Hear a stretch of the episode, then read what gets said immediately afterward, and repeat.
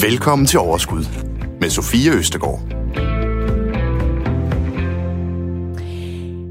Ja, velkommen til Overskud. I dag der skal vi tale om et emne, øhm, som jeg ved, at rigtig mange af jer, som lytter med, øhm, er meget interesseret i, fordi det kan jeg se ind på vores Facebook-gruppe, som hedder Overskud øh, Radio 4, hvor I selvfølgelig alle sammen er velkommen.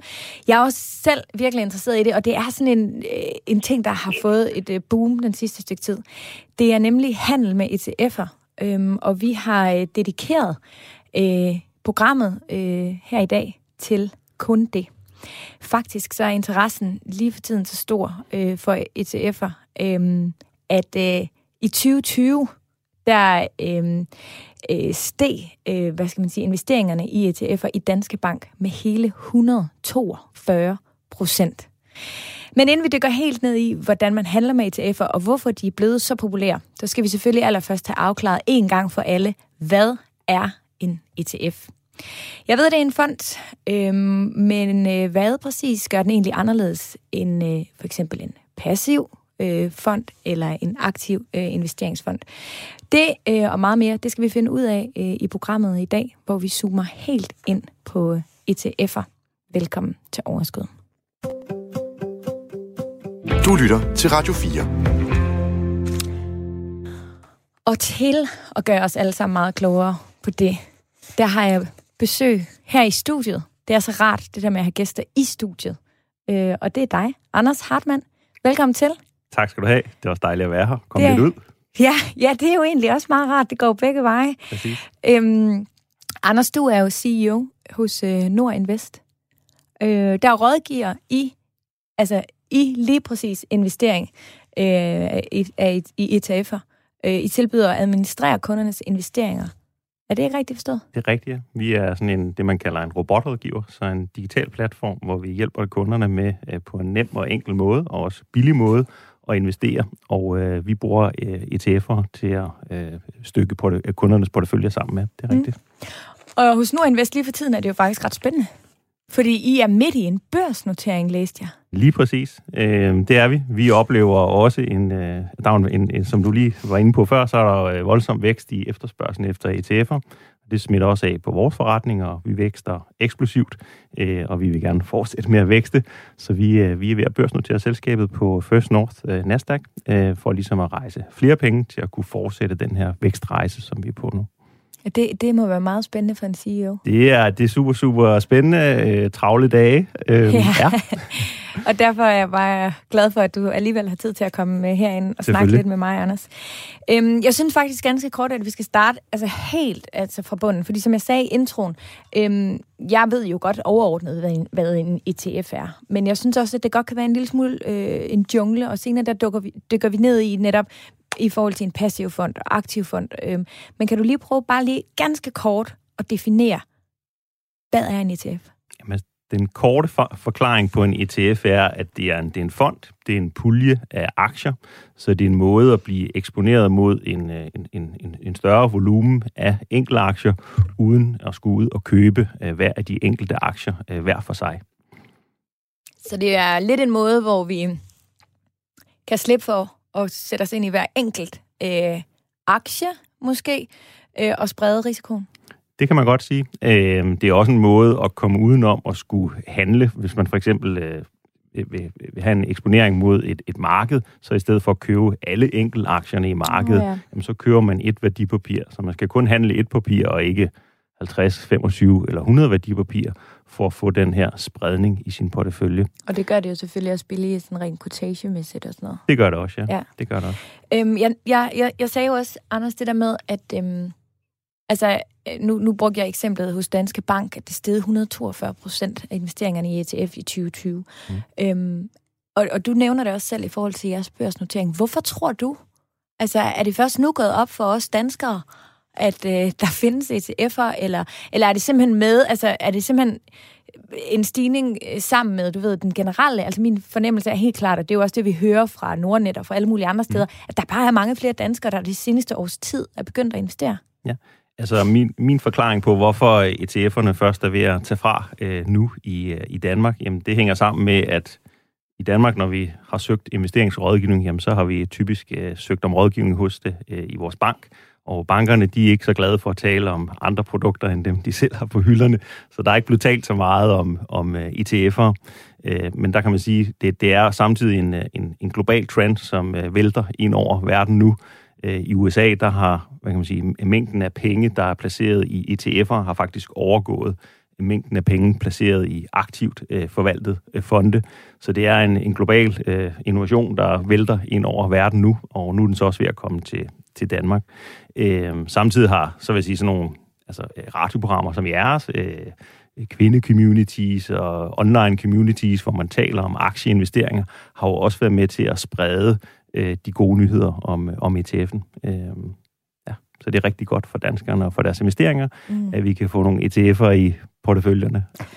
Og det kan vi i hvert fald. Nu skal vi i hvert fald 100% i dag forstå, hvad det egentlig er, det her det går ud på. Velkommen til, Anders. Det er en fornøjelse, du er her. Tak. Du lytter til Radio 4. Lad os øh, starte med, øh, inden vi begynder at snakke om, hvor man kan købe dem henne, og så videre, og så videre. Øh, så lad os prøve lige at dykke lidt mere ned i det der, øh, hvad er en ETF? Vil du prøve øh, at, at, at gå lidt mere i dybden med, hvad, hvad de her ETF'er de egentlig kan. Det, det kan du tro. Som jeg kort fik sagt, så er det jo en, en pulje øh, af aktier, som man får spredning mod øh, en, en, en, en pulje af værdipapir, i stedet for kun at have et enkelt værdipapir. Øh, og det, det, som, det, der er unikt ved ETF'erne, det er, at de oftest, øh, eller de følger nogle indeks. Øh, så hvad kan man sige, hvad er så et indeks? Jamen et indeks, det kan være et indeks, der følger et marked. Det kan også være en industri. Øh, det kan være en eller anden form for pulje af aktier, øh, som markeder, øh, industrier eller andre temaer, som de følger sådan ret slavisk. Så der er ikke nogen subjektive holdninger inden over øh, øh investeringen i ETF'er. Man følger simpelthen, øh, ETF'en følger det indeks og de værdipapirer, der nu engang er i det pågældende indeks. Mm. Og det kan jo for eksempel også være lande. Det altså, kan også være lande, ja. Har vi så i Danmark, der, altså, der har vi C25. Det er rigtigt. Og øh. der har vi vel også øh, noget, der følger den? Ja. Så hvis man, øh, hvis man for eksempel gerne vil have en eksponering mod det danske aktiemarked, så er der også en dansk ETF. Øh, og det danske aktiemarked, det er jo, kan man sige, repræsenteret ved C25-indekset, som er de 25 største børsnoterede selskaber i Danmark. Og hvis man gerne vil have en eksponering mod det danske aktiemarked, jamen, så kunne man jo gå ind og købe hver af de 25. Det vil være lidt besværligt. Øh, så vil det være meget nemmere at købe en ETF, som følger øh, hvad kan man sige, øh, C25-indekset. Og der mm. findes en ETF, som hedder SAGT C25, og den følger lige præcis øh, C25-indekset. Og der skal vi lige sige, fordi du siger jo sagt, og det er jo selvfølgelig det, den hedder, men det staves med X. Altså ja. bare ligesom man, hvis man går ind og leder efter den, så staves den altså X-A-C-T. Korrekt. Ikke? Og nu, nu sagde du også lige noget, som jeg gerne lige vil spørge lidt mere ind til. Du sagde, der er én dansk ETF, fordi jeg synes nemlig også på et tidspunkt, jeg har hørt det der med ETF'er, at det er meget det udenlandske. Mm. Altså, er der kun én dansk ETF? Der er kun, øh, der er kun én dansk ETF, som ja. følger det danske aktiemarked, okay. men der er ude i den store verden, er der jo 4-5.000 forskellige ETF'er, som følger alle mulige forskellige markeder og industrier. Og Hvor der også kan ligge temaer. danske aktier i? Ja, det eller? kan der også gerne. Okay. Øh, eller det kan der også godt. Øh, det kunne eksempelvis være en, øh, en aktie, som, øh, som følger øh, medicinalvirksomheder. Mm. Jamen, så vil øh, Novo Nordisk højst sandsynligt indgå i det i det indeks og den ETF, som fulgte det indeks. Klart. Øhm, hvis vi lige bliver ved den her øh, sagt, den danske C25 øh, ETF. Øhm, skal vi så ikke lige hurtigt repetere, hvordan er det lige, de der øh, virksomheder ender på den her liste? Altså, hvordan definerer man de, de 25 største virksomheder? Ja. ja. Altså et, et, et, et C25-indekset, jamen det følger øh, slavisk, eller det følger størrelsen, eller et indeks kan både Øh, øh, det kan både det kan både opgøres øh, efter øh, markedsværdi, så ja. man inde kigge på øh, øh, værdien af de enkelte aktier i indekset, og så udgør de den værdi af indekset. Så mm. eksempelvis Novo Nordisk, som er en meget, meget stor øh, og værdifuld øh, virksomhed i Danmark, jamen det jeg mener, den udgør 15-20% af det danske C25-indeks. Og det vil betyde, at hvis man købte en ETF, som fulgte øh, det danske C25-indeks, jamen, så vil man få en eksponering på 25% mod Novo Nordisk. Så det er ja. det, man kalder et, et markedsvægtet øh, indeks. Øhm, så kan man vælge en, en, et mere ligevægtet indeks, det findes også, øh, hvor vi gentager C25-indekset, jamen så der er jo 25 aktier, og så vil de så udgøre 4% hver af dem øh, i øh, sådan en, en, øh, en, en ligevægtet øh, øh, indeks, eller hvad hedder det, ETF. Ja. Og, og den der sagt, hvad gør den? Øh, jamen sagt, den, øh, den, øh, den ejer de her underliggende 25 øh, værdipapirer, så i stedet for at man selv skal ud og købe dem, hver især de 25, så køber ETF'en eller selskabet bag ETF'en. Og det er lige fordelt blandt de 25? Det kan være, det kan være lige fordelt blandt de, øh, øh, øh, de, de 25 værdipapirer, så en, en ligevægtet øh, ETF, men det kan også være en markedsvægtet ETF. Men kan man købe begge dele? Øhm, det tror jeg faktisk ikke, man kan. Nej, men, men det er en af delene. Ja, og det, det, det, det er det med en af de ting, man skal lægge mærke til, når man, når okay. man køber en ETF. Er det en, en, en, en, en ligevægtet, eller er det en markedsvægtet uh, ETF uh, i forhold mm. til det indeks, den følger? Og nu, Anders, der vil jeg bede dig om at huske på, at det her også er programmet, hvor jeg gerne må stille dumme spørgsmål. Og jeg får ofte ros fra lytterne, fordi jeg tør at stille dumme spørgsmål. Og det, det, det jeg tænkt mig at spørge om nu, det er måske lige der, mm. i den grå zone der, ikke? Så øh, jeg er sikker på, at, øh, at det er okay, for ellers så var du ikke kommet her. Nej. Men Anders, øh, den her øh, sagt, øh, og generelt, altså, øh, den har C25, øh, og, men der blev jo skiftet ud i C25-indekset. Vil mm. den, så vil den også automatisk skifte ud, så det hele tiden er C25 og skifte ud i takt med, at der bliver skiftet ud i C25-indekset. Lige præcis. Så det som, øh, det, som ETF'en gør, det er, at den sikrer, at det altid er de her 25 største børsnoterede selskaber i Danmark, som du har inde i ETF'en. Så det sørger ETF-udbyderen for. ETF-udbyderen sørger også for, at den her fordeling, den er der. Så når markedet bevæger sig, og den ene aktie stiger, og en anden falder, jamen så sørger ETF-udbyderen for, at den har den her fordeling, øh, som de har beskrevet på forhånd. Hvilket jo også er vigtigt, for det er jo sådan noget, vi skal tænke på med vores egen portefølje også, at vi hele tiden får justeret og solgt ud, hvis der er en, der løber løbsk og, og omvendt. Er øh, vigtigt. Ja, det er ret vigtigt. Øhm, du var en lille smule inde på det før, og mm. sagde, der var øh, mange tusind øh, ETF'er, 5-6.000 tror jeg, du sagde der omkring. Ja, ja. Øhm, kan du, hvilke andre indekser øh, kan man ligesom købe ind i? Jamen, der er et, et hav af indeks derude. Jeg mener, der er som sagt de her 5-6.000 forskellige, og man, der er nærmest ikke det, man ikke kan, kan finde af indeks, som man kan følge. Det kunne være de 500 største amerikanske virksomheder. Det kunne være verdens øh, aktiemarked, hvis man vil følge det indeks. Øhm, det kunne være te, mere sådan temabaseret. Det kunne være øh, teknologiaktier, hvis man vil følge mm. dem. Eller inden for miljø eller grønne områder. Øhm, der er rigtig mange øh, forskellige øh, muligheder. Øh, det kunne også være inden for guld, hvis man vil have en eksponering mod guld, jamen så kan man købe en guld-ETF, eller en ETF, som følger et guldindeks. Ja, spændende. Øhm, men det vil jo altså sige, at øhm, sådan en ETF, det kan vi jo sige, det er jo en fond, ligesom vi kender øh, mange andre fonde. Vi, øh, der er mm. en masse enkelt aktier i, som bestemmes ud for et indeks, og på den måde spreder vi øh, øh, på den måde spreder vi ligesom øh, risikoen. Mm kan vi, kan vi sige, det er, at uanset hvad, hvilken ETF man møder, så er det definition på en ETF. Og hvad der så er puttet ind i den, det er forskelligt. Korrekt. Fremragende. Så er det, at vi kommer til øh, et rigtig godt spørgsmål. Mm. Hvis jeg selv skal sige det. det skal jeg nogle gange, Anders. Ikke? Det er det. Øhm, aktiv fonde, der er passiv fonde, og så er der ETF'er. Ja. Og nu skal vi simpelthen lige have rådet fuldstændig... Øh, vi skal simpelthen have gjort fuldstændig op, hvad er forskellen ja. på særligt, vil jeg sige, det der forvirrer mig, er de passive fonde og ETF'er. For jeg ja. kan godt se de aktive fonde, nu, nu snakker jeg bare, Anders, mm, du må mm, virkelig stoppe mig, når jeg råder mig ud på det vand. En aktiv fond, der sidder nogen og forvalter den, der sidder nogen og, og tager aktive beslutninger, ja. øh, hvor de årlige omkostninger jo også er større, er end rigtigt. hvis det er en passiv fond. Ja. Er det rigtigt? Ja. Så langt, så godt. Ja.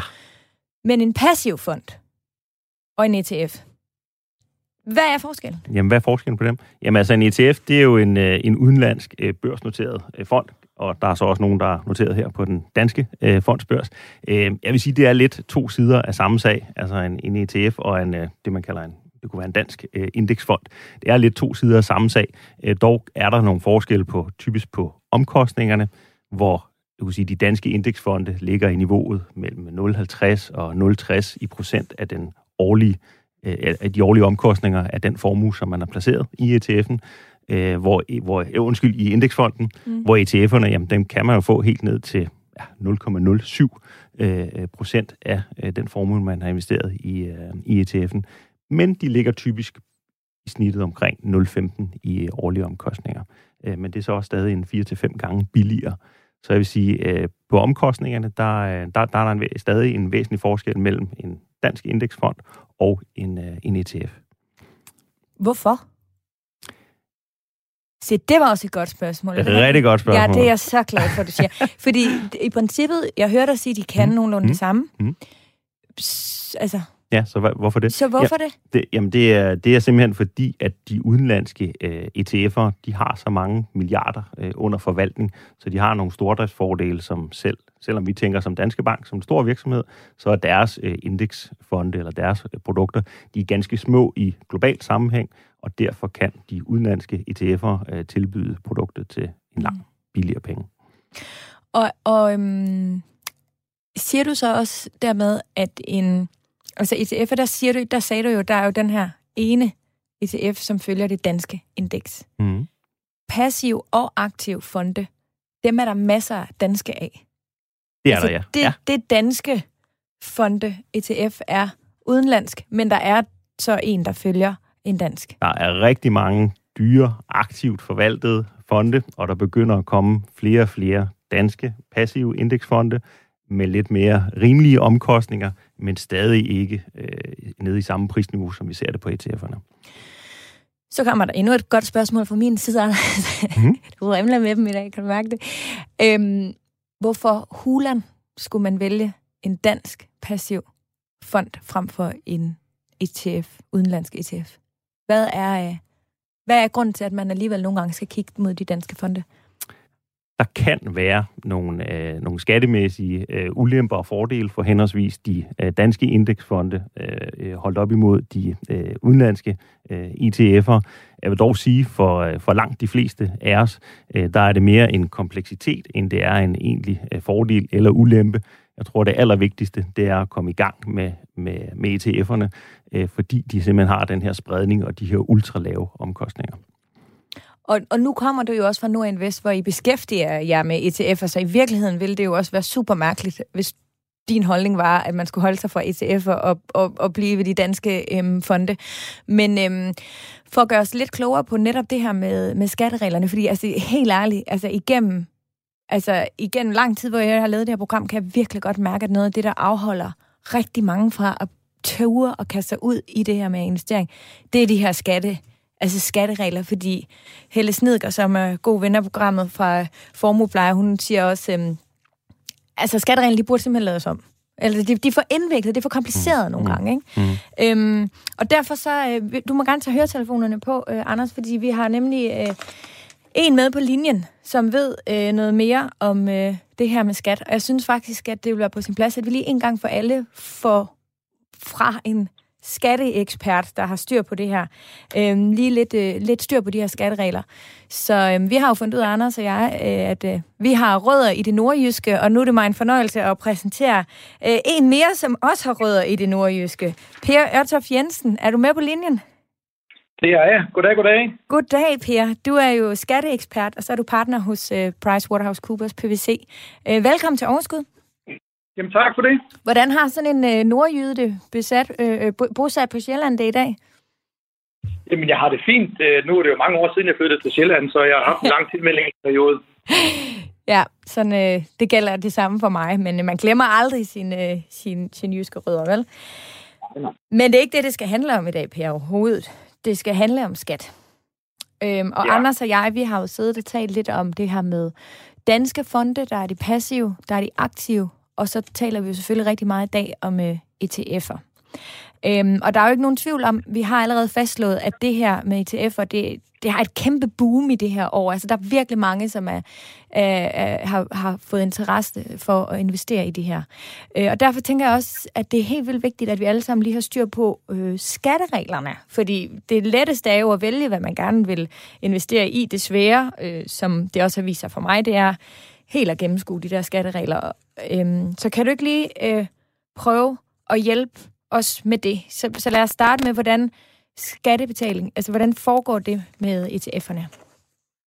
Jamen, altså ETF'erne, de er øh, underlagt den beskatningsform, som hedder lagerbeskatning. Og det betyder, at man øh, faktisk øh, skal betale skat årligt af den årlige værdistigning, også selvom man ikke har solgt nogle ETF'er, eller har modtaget nogle øh, udbytter eller udløjninger fra ETF'erne. Altså uanset, at man ikke har fået nogen penge i hånden, så hvis de er steget i værdi, så skal man betale skat af den øh, værdistigning. Og det er som sagt en årlig skat, man kalder lagerbeskatning. Og hvor meget skal man betale der? Jamen, så bliver det så lidt mere kompliceret, ikke? Øhm, fordi øh, det kommer jo an på øh, flere ting. Øh, som udgangspunkt, så er ETF'er øh, lagerbeskattet i den indkomstkategori, der hedder kapitalindkomst. Og der er skatteprocenten, øh, ja, der er faktisk øh, fire forskellige skatteprocenter, 25 eller 33 eller 37 eller 42 procent, afhængig af, hvor meget har man i øvrigt i kapitalindkomst øh, i sin øvrige økonomi. Det kan være alt lige fra øh, renteudgifter på sit boliglån, øh, som jo man kan trække fra, øh, til hvis man har noget andet positiv kapitalindkomst, så skal man gøre sin netto kapitalindkomst op. Og afhængig af, hvorhen den så ligger i skalaen, jamen så har man så en skatteprocent øh, på, ja, mange ligger på 37, og så kan man komme højere op, hvis man har endnu højere indkomster, mm. og øh, har man negativ netto øh, kapitalindkomst, så kan man så komme ned øh, i de lavere procenter rent fra. Tæller vores øh, løn med der også? Øh, nej, det gør okay. den ikke i kapitalindkomsten. Godt. Super. Jamen, øh, så det er, det er jo individuelt, hvor meget vi skal betale af... Ja, øh, det her, det var ja. den ene halvdel af, mm. af, af skatteforklaringen. Det var hvis vi, vi bliver i, i, i hovedreglen for ETF'er, altså kapitalindkomst, så var det de her procenter og den kompleksitet, der ligger sammenholdt med din øvrige kapitalindkomst. Ja. Fra, fra sidste år, øh, skatteåret 2020, øh, der kom der nogle nye regler, øh, som, som gælder blandt andet for, for ETF'er, som går ud på, at hvis den her øh, investeringsforening eller investeringsselskabet, altså ETF'en, hvis den er aktiebaseret, øh, og den har registreret sig ved Skattestyrelsen i Danmark som øh, værende aktiebaseret, og dermed opfylder betingelserne for at komme på det, øh, vi i dagligtalen nu kalder skats positivliste, så betyder det, at det vil være aktieindkomst i stedet for kapitalindkomst. Mm. Og aktieindkomst, det har sin egen skatteverden med sine egne skatteprocenter hvor det er 27 procent skat af de første cirka 56.000 kroner om året i aktieindkomst, og så er det 42 procent, hvis man har aktieindkomst, der ligger over den grænse. Og der skal man jo se på sin samlede aktieindkomst. Altså det, du kan jo godt være, at du har nogle ETF-investeringer på positivlisten her, og du også har nogle almindelige aktieinvesteringer ved siden af, hvor du har købt aktier direkte i nogle selskaber, og du har fået udbytter, eller du har solgt med gevinst. Det særlige øh, og sidste, og så skal jeg prøve at begrænse mig, øh, der er at sige om de her ETF'er på aktielisten, det er, at selvom de er på aktielisten, og dermed bliver beskattet med de her 27 og 42 procent aktieindkomst, så er de stadigvæk lagerbeskattet. Og det er stadigvæk den årlige værditilvækst, plus hvad man måtte have fået i udløjninger. Øh, eller hvis man har solgt med gevinst selvfølgelig. Men også bare den, den urealiserede gevinst ved værdistigninger er stadigvæk underlagt lagerbeskatning, selvom de er på den her positive liste. Ja. Og så spørger jeg dig lige om to ting. Den ene ting er, at øh, den anden halvdel her, nu spurgte vi den første halvdel, som er kapitalindkomst, det har ikke noget med vores lønindtægter at gøre. Har den anden del noget med vores lønindtægter at gøre, eller er det kun øh, aktieindkomst? Øh, aktieindkomst, den, den har sådan en helt egen lukket verden. Ja. Øh, og kapitalindkomsten, som vi talte om, altså den har ikke som sådan noget med lønindkomsten at gøre, men det har den bare lidt alligevel. Øh, men det bliver lidt for kompliceret, tror jeg. Det handler lidt om, når man har tab, hvordan de kan trækkes fra. Mm. Øh, der er lidt, lidt, lidt bredere tabsfradragsmuligheder, ja. når det er kapitalindkomst. Men det er ikke nødvendigvis, at hvis du er i topskat i din øh, private løn, altså et lønregi, så, er det ikke, så betyder, betyder det ikke, at du nødvendigvis betaler toppen af dit kapitalindkomst. Øh, nej, fordi topskatten på løn, den går jo helt op til 56 procent. Øh, ja. Men topskatten på kapitalindkomst, den stopper ved 42, uanset hvor høj løn du har. Ja, fint. Og så det, det sidste, som jeg gerne lige vil spørge dig om. Har, øh, har aktiesparekonto noget med det her at gøre? Kan man have de her ETF'er på, øh, på sin aktiesparekonto, hvor vi jo ved, at man kan sætte, øh, at man kan have 100.000 kroner øh, og betale, hvad er det, 17 procent eller?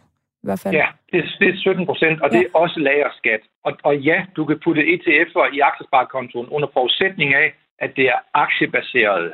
ETF'er, og med dem, som er på skats positive Positiv liste. liste. Ja, godt. Altså, du siger, det er kompliceret, men jeg synes faktisk, øh, at jeg er med så langt. Det er jeg da glad for at høre. ja, det er, det er jo altid noget.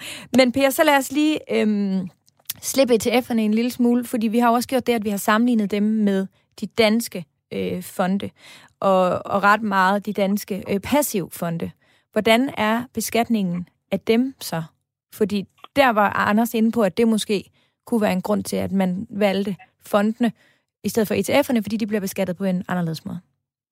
Ja, men så skal vi så ind i den, den sondring. Øh, I var inde på sondringen, om de er aktive eller passive, øh, de her danske fonde. Øh, men derudover så er der også en sondring, der hedder, om de er udlodende eller akkumulerende. Altså mm. om de udlader deres øh, realiserede kursgevinster og udbytter hvert år ud til investorerne, eller om de så at sige beholder dem inde i investeringsforeningen og dermed akkumulerer dem op. Øhm, fordi de akkumulerende fonde, de er lagerbeskattet, øh, ligesom ETF'erne. Og de kan så øh, i øvrigt også være på, øh, på aktielisten. Hvorimod de udlodende, de er det, der hedder realisationsbeskattet. Det er så alternativet til lagerbeskatning. Og realisationsbeskatning går ud på, at man først betaler skatten, øh, når man sælger sin investeringsforening, eller modtager udbytter øh, fra den øh, investeringsforening. Ja. Og lad os lige slå fast der, fordi øh, en lagerbeskatning betyder jo, hvis jeg forstår det rigtigt, at man jo i princippet i tre år kan have øh, øh et overskud øh, i sin investering, betale skat af det, og så er det fjerde år miste hele sit overskud, og så har man egentlig betalt skat af noget, som man ikke... Altså hvis man realiserer det det fjerde år med tab, så har man jo faktisk betalt skat af en gevinst, som man på en eller anden måde ikke har fået. Eller hvad? Ja, Jamen, det er rigtigt. Og det tab, når det er kapitalindkomst, det kan man så trække fra i sin almindelige indkomstopgørelse. Men der har man så den ulempe, at fradragsværdien af det fradragsberettigede tab i dit år 3 eller 4, hvor du, hvor du tager tabet, øh, den, den kan man risikere, og ofte vil den være øh, lavere end den skatteprocent, som man blev ramt øh, med på øh, de foregående tre år, hvor man betalte lagerskat af stigningen. Ja. Så der er sådan en, en, en manglende øh, symmetri i skattesystemet på det punkt. Ja, lige præcis. Altså, så det kunne i hvert fald, som jeg ser det, være en af grundene til, at man lige skal overveje, øh, øh, om, om det er en fond, eller om det er en uh, ETF, man, øh, man vælger at, Mm, at Ja, købe. eller så skal man, man kan også sige, det kunne være en af grundene til, at man overvejer at, at, at øh, vælge nogen, der er på aktielisten, og dermed aktieindkomst, øh, frem for at vælge nogen, der er øh, kapitalindkomst. Fordi aktieindkomst, så, så lever det jo sit eget liv med de 27 og de 42 procent. Øh, ulempen ved det så til gengæld, det er, så skal man jo optjene nogle nye aktieindkomster, positive aktieindkomster i fremtiden, for at kunne anvende det tab, man har realiseret i, øh, i det fjerde år. Det er klart. Ja, det, det, det giver jo god mening. Øhm, men hvad vil du så anbefale? Hvad, ud fra et skattemæssigt synspunkt. Skal jeg sætte mine penge i en aktiv eller passiv øh, fond, eller skal jeg vælge ETF'er? Jamen, det kommer jo ind på dine samlede forhold. Altså igen, hvordan er din private økonomi i øvrigt, for så angår dine kapitalindkomster? Har du positiv kapitalindkomst? Har du netto negativ kapitalindkomst? Og det kommer ind på, har du også i forvejen noget aktieindkomst, så du har brugt 27% grænsen? Har du nogle fremførte underskud? Altså, der er mange ting, øh, så, så det, det simple råd, det er jo, at det altid er konkret, og, og hvis man har øh, tiden og lysten og evnerne, eller en rådgiver ved hånden, jamen så vil det optimale selvfølgelig være at regne det igennem, og så få placeret den rigtige mængde af sin samlede investering i hvert af de forskellige skattemiljøer, så man får ja, øh, optimeret skatten ved at anvende bundgrænserne inden for hvert øh, skattesystem. Det er ret kompliceret, og det, det kræver lidt, lidt tid og indsats for at, at ramme den øh, fuldstændig 100% perfekt. Det er jeg glad for, at du siger, Per, fordi det er... Altså, min hjerne, den er begyndt sådan at... Og sådan, det, I kan forhåbentlig ikke høre det, men, men sige lyde inde i hovedet, fordi den er begyndt at blive sådan over, overskattestimuleret på en eller anden måde. Det begynder ja. at blive lidt indviklet. Men jeg synes, det du siger her netop er... Altså, man kan jo ikke råde en til en, uanset hvem vi er, for vi er alle sammen forskellige, både som vi har talt om tit, strategi, øh, tidshorisont, risikoprofil, men ikke mindst, øh, hvordan ser resten altså, af vores økonomi ud. Øh, og det er jo selvfølgelig vigtigt at tage højde for det. Men Per, inden du smutter igen, så har jeg lige et, øh, par, par spørgsmål til dig fra nogle af vores lyttere. Er du frisk på lige at svare på dem? Ja, og som afrunding til det, du ja, lige øh, sagde, så, så kunne vi også bare lige øh, gentage aktiesparekontoen, som du selv nævnte. Altså, den er jo simpel. Skatten er øh, i, i den gode ende øh, inden for danske, øh, hvad hedder det, øh, danske normer. Altså 17 procent lagerskat.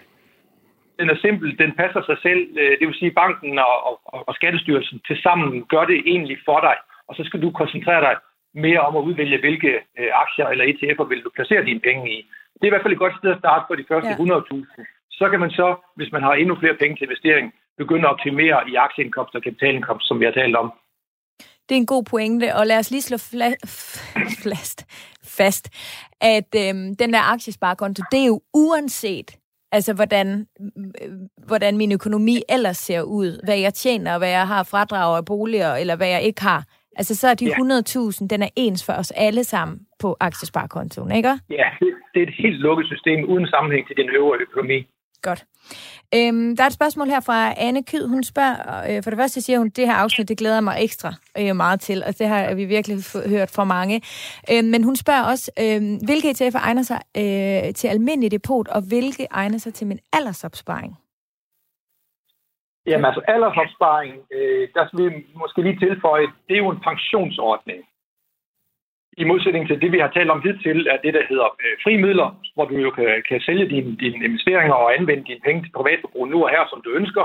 Også i aktiesparekontoen kan man jo tage pengene ud af, når man ønsker. En aldersopsparing er en pensionsopsparing, og der er pengene bundet ind til pensionsalderen som udgangspunkt, så det skal man lige have med, synes jeg. Øh, når det så er sagt, øh, det skattemæssige, for så vidt angår investering i pensionsordninger herunder aldersopsparing, det er faktisk også ret simpelt. Fordi der er lagerbeskatning, skatteprocenten den er 15,3 procent, det hedder en halv skat, går for pensionsafkastloven. Så 15,3 procent lagerskat på alt, hvad du har i din aldersopsparing, uanset om det er en ETF eller en dansk aktiv eller passiv udlodende eller akkumulerende. Fordi det er sådan, så er ETF'erne jo ret egnet til det, fordi der alligevel er lagerbeskatning inde i aldersopsparingsordningen.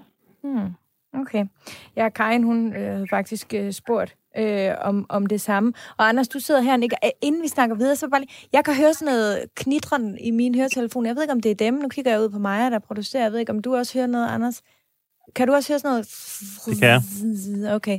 Så jeg var... Øh, Maja, hun kan ikke Så om hun enten er halvdøv, eller om det kun er herinde i systemet driller, det ved jeg ikke. Men hvis I lytter kan høre, at der er et eller andet, så så ja, undskylder jeg. Men øh, ja, der er fint. Der er ikke noget at gøre ved det. Og Anders, du nikker ellers. Du er enig med Per, øh, det er, altså der er ingen tvivl om, der er en, øh, en overdreven øh, kompleksitet omkring øh, beskatningen af ETF'er, specielt hvad angår øh, de frie midler. Øh, jeg tror måske også, den er, jeg, jeg tror jeg fik sagt overdreven. Øh, jeg tror for langt de fleste af os, jamen, med en helt almindelig øh, profil, jamen så, så, så, så, øh, hvis man, så længe man vælger ETF'er, som er på skats øh, positiv liste, jamen så er man rigtig godt på vej.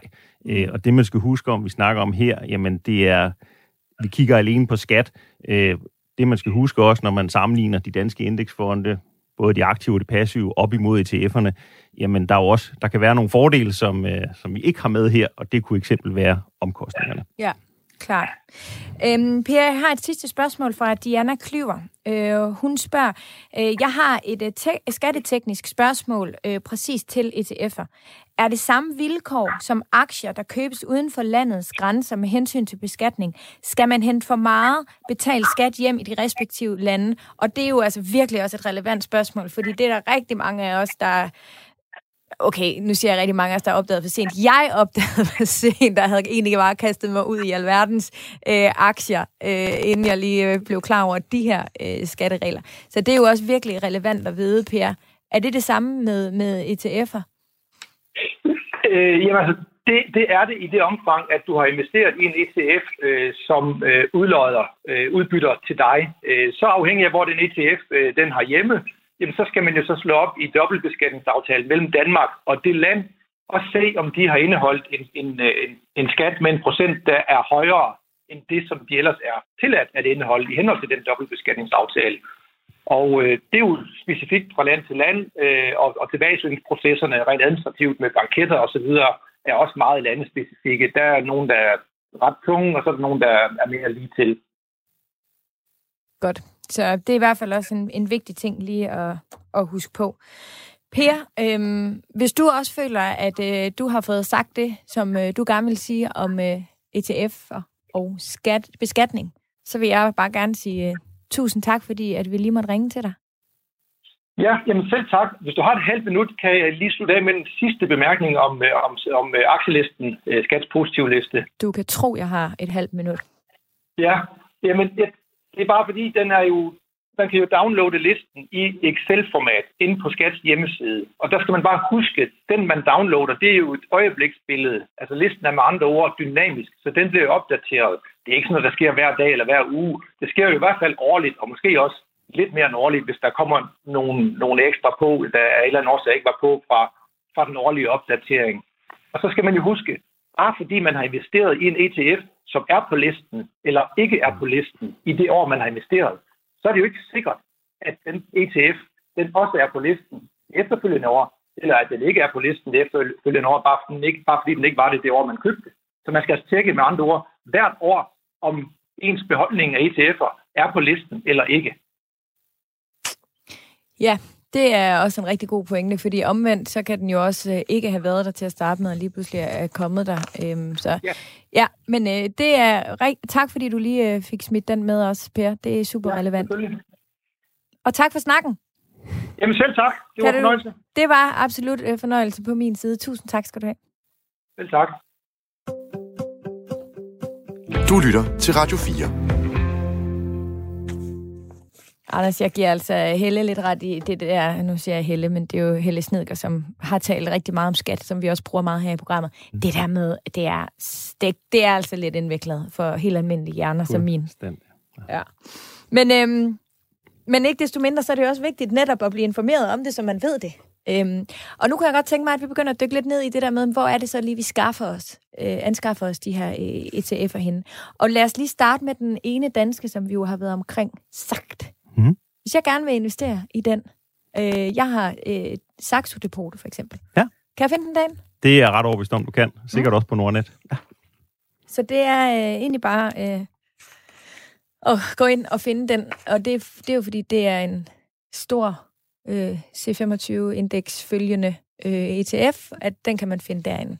Vil jeg kunne finde alle de her 5-6.000 øh, ETF'er inde på mit depot?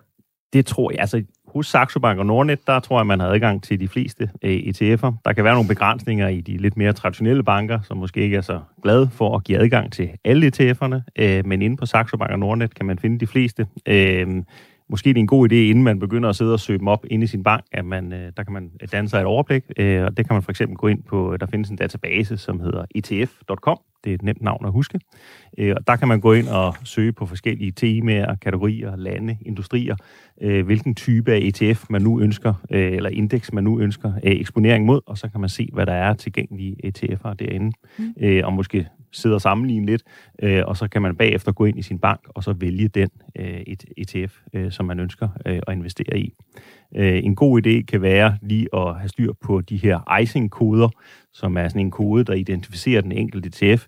Øh, de har nemlig nogle ret øh, svære navne at huske nogle gange ETF'erne, øh, og, der er der, og de minder meget om hinanden, så det kan være en god idé at have styr på icing-koden, så det er den korrekte ETF, man får købt. Icing, er det ligesom tickerkode for en aktie? Eller ja, det kan man godt sige. Ja. Det er en, en unik kode, som mm. identificerer den her pågældende ETF. Det er korrekt.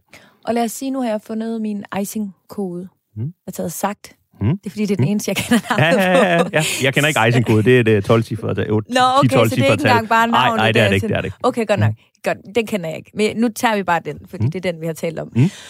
Øhm, så tager jeg så simpelthen øh, navnet øh, og går ind på Skats Excel-ark og ser, om den er på listen, positiv listen eller ej, så ved jeg øh, i forhold til, lidt mere i forhold til beskatning, for så skal jeg jo også finde ud af, Øh, nej, det var ikke det. Det var ved fonde, jeg skulle finde ud af, om de var akkumulerende, eller om de var udbyttebetalende, ikke?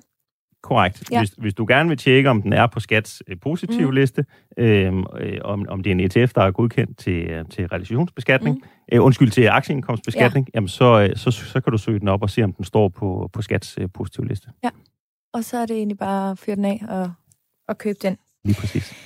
Ja, men øh, spændende. Altså, så du mener, altså, de her ETF'er, de er simpelthen tilgængelige på de danske platforme, hvor end vi sådan befinder os. De er blevet meget tilgængelige her i øh, Danmark.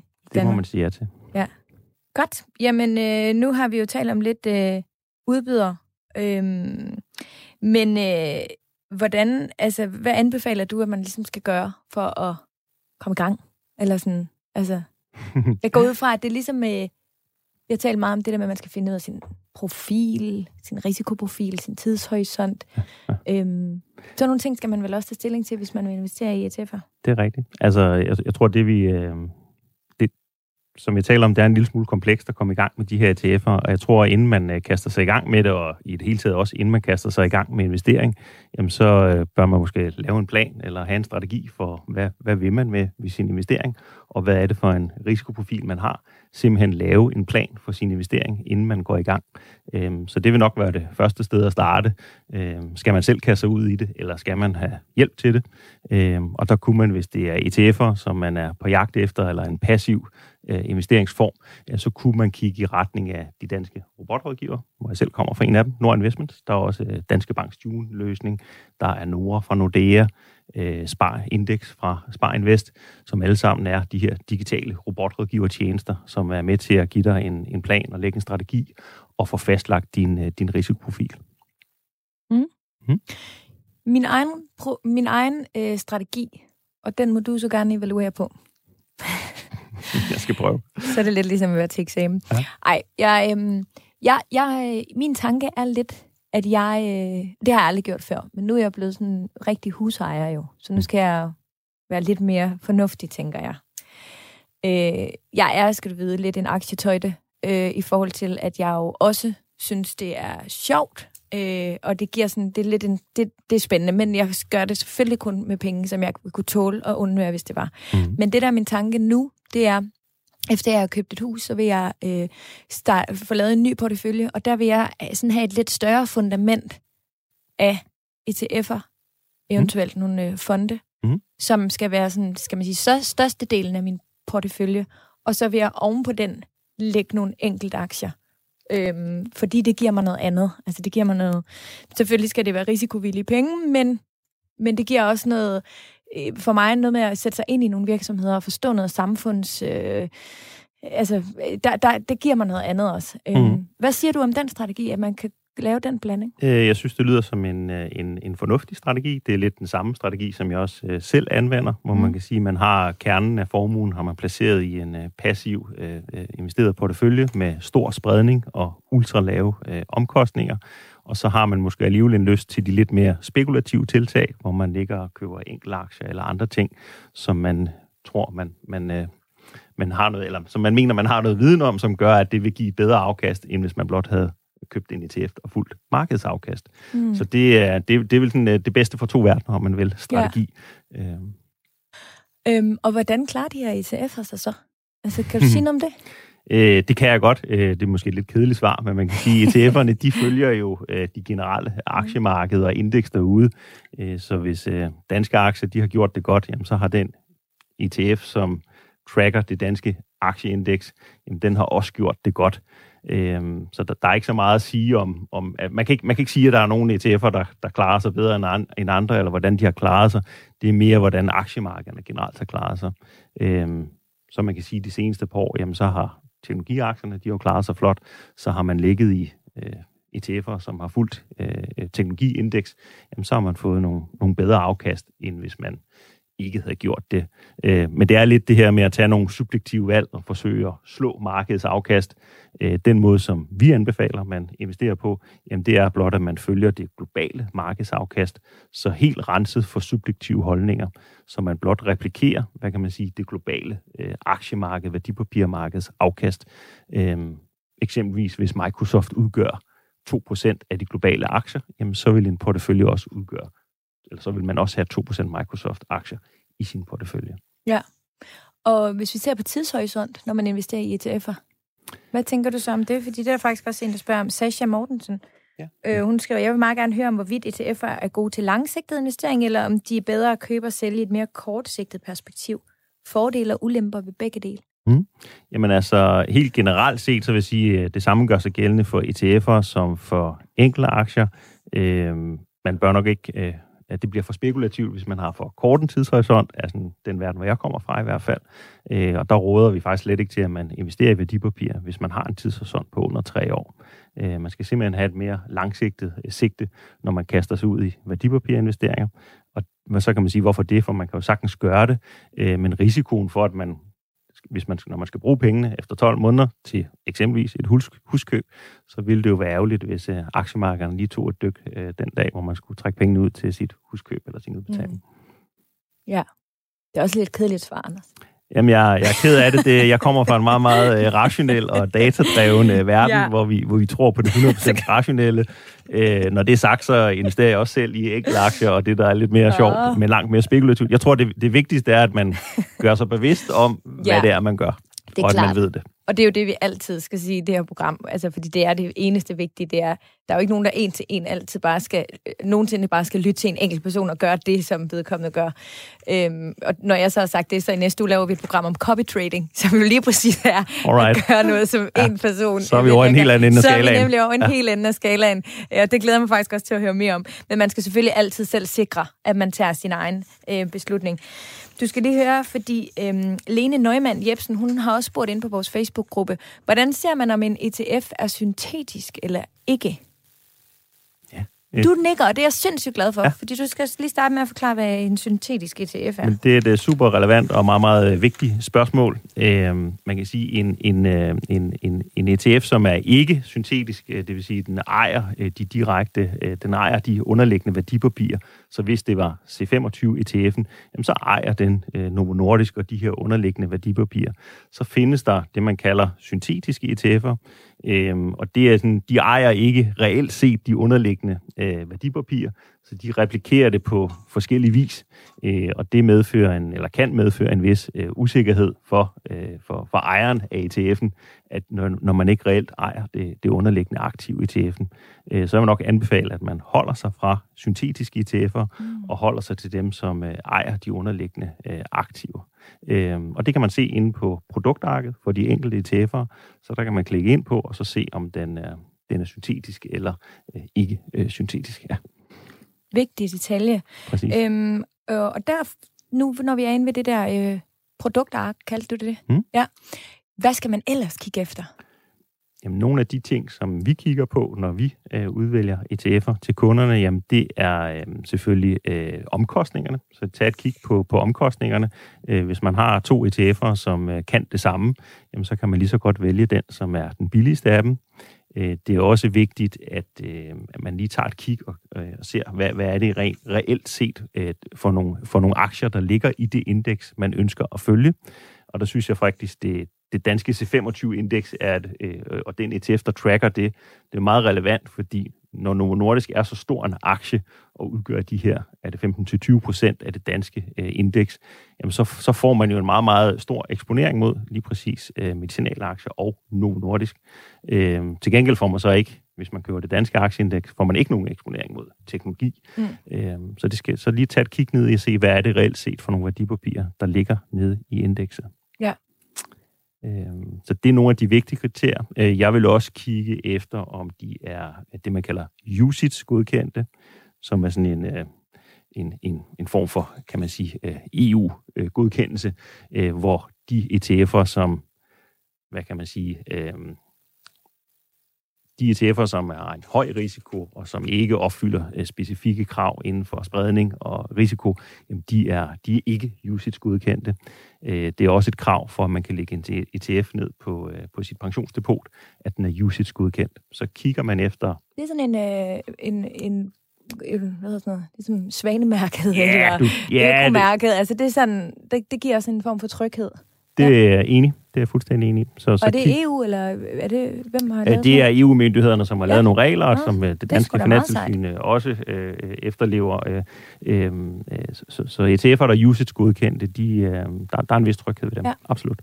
Jeg tænker, at vi måske lige kunne lægge en øh, liste ud på vores Facebook-gruppe Overskud Radio 4, med nogle af de ting, som du siger, bare lige her, måske top 5, eller hvad ved jeg, mm. dem, skal I, dem skal I skulle lige kigge efter. Ja. Og jeg går ud fra, at det her produktark, det kan man simpelthen finde inde på den her liste, du talte om før, hvor man kan finde alle ETF'erne. ETF.com kaldte du den? Eller ETF.com, det er mere en, det kan sige, det er en, to, en total database over ETF'er, og så kan man så øh, gå ind på de enkelte udbyders øh, hjemmesider også. Okay. Så hvis det er for eksempel iShares ETF'er, så kan man derinde finde øh, produktarket for okay. den pågældende. Så man skal lige dykke lidt, øh, lidt ned i det der. Præcis. Men øh, Anders, her til sidst, inden programmet slutter, så har du lovet at komme med lidt øh, anbefalinger. Du lytter til Radio 4. Nu synes jeg øh, så absolut godt, at øh, vi kan være stolte af en god gennemgang øh, af ETF, og vi er kommet hele vejen rundt. Øhm, men øh, Anders, øh, her til sidst, så kunne jeg godt tænke mig egentlig at høre, øh, hvordan I fra øh, Nord Investment, hvilken, hvilken øh, ETF-portefølje vil I anbefale? Det er et rigtig godt spørgsmål. Øh, hvis, man, øh, hvis man kommer ind til os, og det er, eksempelvis er et øh, pensions, øh, øh en pension, øh, pension, man ønsker at få investeret, jamen, så anbefaler vi en samlet portefølje, øh, som udgøres af 10 ETF'er. Øh, og samlet set så udgør de en global øh, markedseksponering øh, med en fordeling mellem aktier og obligationer, som passer til den enkelte kundes risikoprofil. Vil I i dag også simpelthen rådgive mig til at have obligationer? I det, min øh, portefølje? Ja, det vil vi. Det vil vi. Hvorfor? Øh, jamen, For, øh, fordi, lad os lige understrege markedet lige nu. Altså, det er ikke sådan oplagt, tænker jeg. Nej, det, det bliver lidt uh, kortsigtet, hvis man uh, kun kigger på, hvordan uh, tingene uh, er lige nu, og de afkastforventninger, der er til obligationer på den korte bane. Uh, kigger, man på, kigger man historisk, jamen, så har uh, og er uh, obligationer i dag med til at give en balance i en portefølje. Uh, og hvis markederne eksempelvis tager et dyk, som de gjorde under coronaen, jamen, så vil man opleve obligationerne som en, en mere stabiliserende effekt i sin mm. portefølje, uh, når aktierne eksempelvis uh, dykker. Så vi anbefaler klart, at man også har obligationer i porteføljen, men selvfølgelig kun en andel, øh, der passer til den risikoprofil, man har. Så hvis man er øh, høj risikoprofil, jamen, så har man kun ganske få obligationer i øh, porteføljen. Mm. Og kan du sætte lidt ord på, hvad en obligations-ETF er for noget? For det tror jeg, det er i hvert fald lidt sværere for mig lige at forstå i forhold til aktiebaseret. Jamen det er, altså en obligation, det er jo, det er jo et, et lån, og det kan, det kan eksempelvis være til en, til en stat eller til en virksomhed. Øh, og det ETF'en gør, det er, at den, ligesom den gør det på aktierne, jamen så puljer den de her lån sammen også. Så hvis man køber en statsobligations ETF, jamen så er det jo en, en pulje af lån, der er ydet til forskellige lande. Det kunne mm. være europæiske statsobligationer, hvis man ønskede eksponering mod dem, mod dem jamen så, er, så dækker ETF'en den her pulje af lån øh, ud mod øh, stater i Europa. Okay. Kan du lidt mere konkret øh, sige noget om, hvilken portefølje I vil øh, øh, øh anbefale mig at sætte sammen, hvis det var min pension? Når vi giver en, øh, en rådgivning på pension, så tager vi udgangspunkt i øh, din alder, og hvor lang tid der er øh, til øh, din forventede øh, folkepensionsalder. Og så på baggrund af den, så kommer vi så med øh, en anbefaling til din fordeling mellem aktier og obligationer. Øh, du ser jo ung ud, så jeg antager, du, øh, du, øh, du, der er lang tid til, du skal... Øh, øh, øh, øh, jeg ser meget yngre ud, end jeg er. det skal meget yngre, være. Okay. Om jeg antager, du, øh, du skal have en høj risikoprofil, øh, så det vil, være, det vil være det, der øh, nærmer sig en, en, en 100% øh, aktieeksponering, ja. øh, når der er så lang tid til, at man skal bruge øh, pengene, eller til man øh, mm. bliver folkepensionist. Og kan du sige lidt konkret, Anders, så vi har noget at gå ud og begynde at kigge efter? Ja, altså Hvilke konkret, markeder for eksempel? Jamen, øh, vi er jo ikke så meget til det der med de subjektive holdninger, om man skal have øh, amerikanske aktier, eller danske aktier, eller europæiske aktier. Og det er jo simpelthen fordi det her med at slå markedets afkast og bruge subjektive holdninger til at forsøge at lave et afkast, der er højere, end hvis man blot har købt alle aktierne i markedet, øh, det, det, det, det virker ikke rigtigt. Det tager jeg lige med til næste ja. uges program om copy trading. Det synes jeg, du skal gøre. Synes jeg, du skal gøre. ja. Nå, men hvad så? Altså, der må jo være nogle markeder, I alligevel investerer i. Jamen, vi investerer i hele markedet, kan du sige. Så, mm. så den portefølje, som vi stykker sammen, og som vi vil anbefale dig, jamen, det er en global markedseksponering. Så du får, du får en replikering af det globale aktiemarked, og så med en fordeling mellem aktieobligationer, som passer til dig og din personlighed, øh, og hvor lang tid der er til, at du skal gå på pension. Men det er jo, hvordan I vil. Hvad nu, hvis jeg selv skal ud, for eksempel at kigge i Saxo eller i Nordnet? Ja, Hvad skal ja. jeg kigge efter? Øhm, så du tænker kriterierne for... Ja. Øh, jamen, det er, jo, det er jo, hvad man vil. Altså, øh, hvis du vil eksponeres mod øh, noget miljøvenligt, jamen, så er det jo den type ETF'er, du skal gå efter. Ja. Hvis det er teknologi, jamen, så er det teknologiaktierne eller teknologiindeks, du skal følge. Ikke? Så det bliver jo meget, hvad man... Men hvad anbefaler du?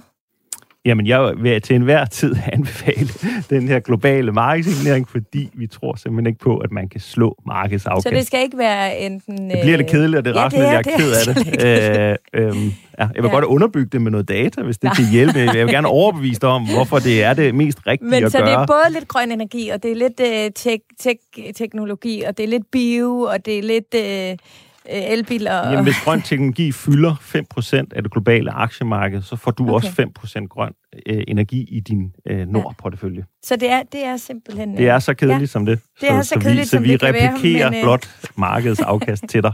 Fremragende. Mm. Tak, Anders.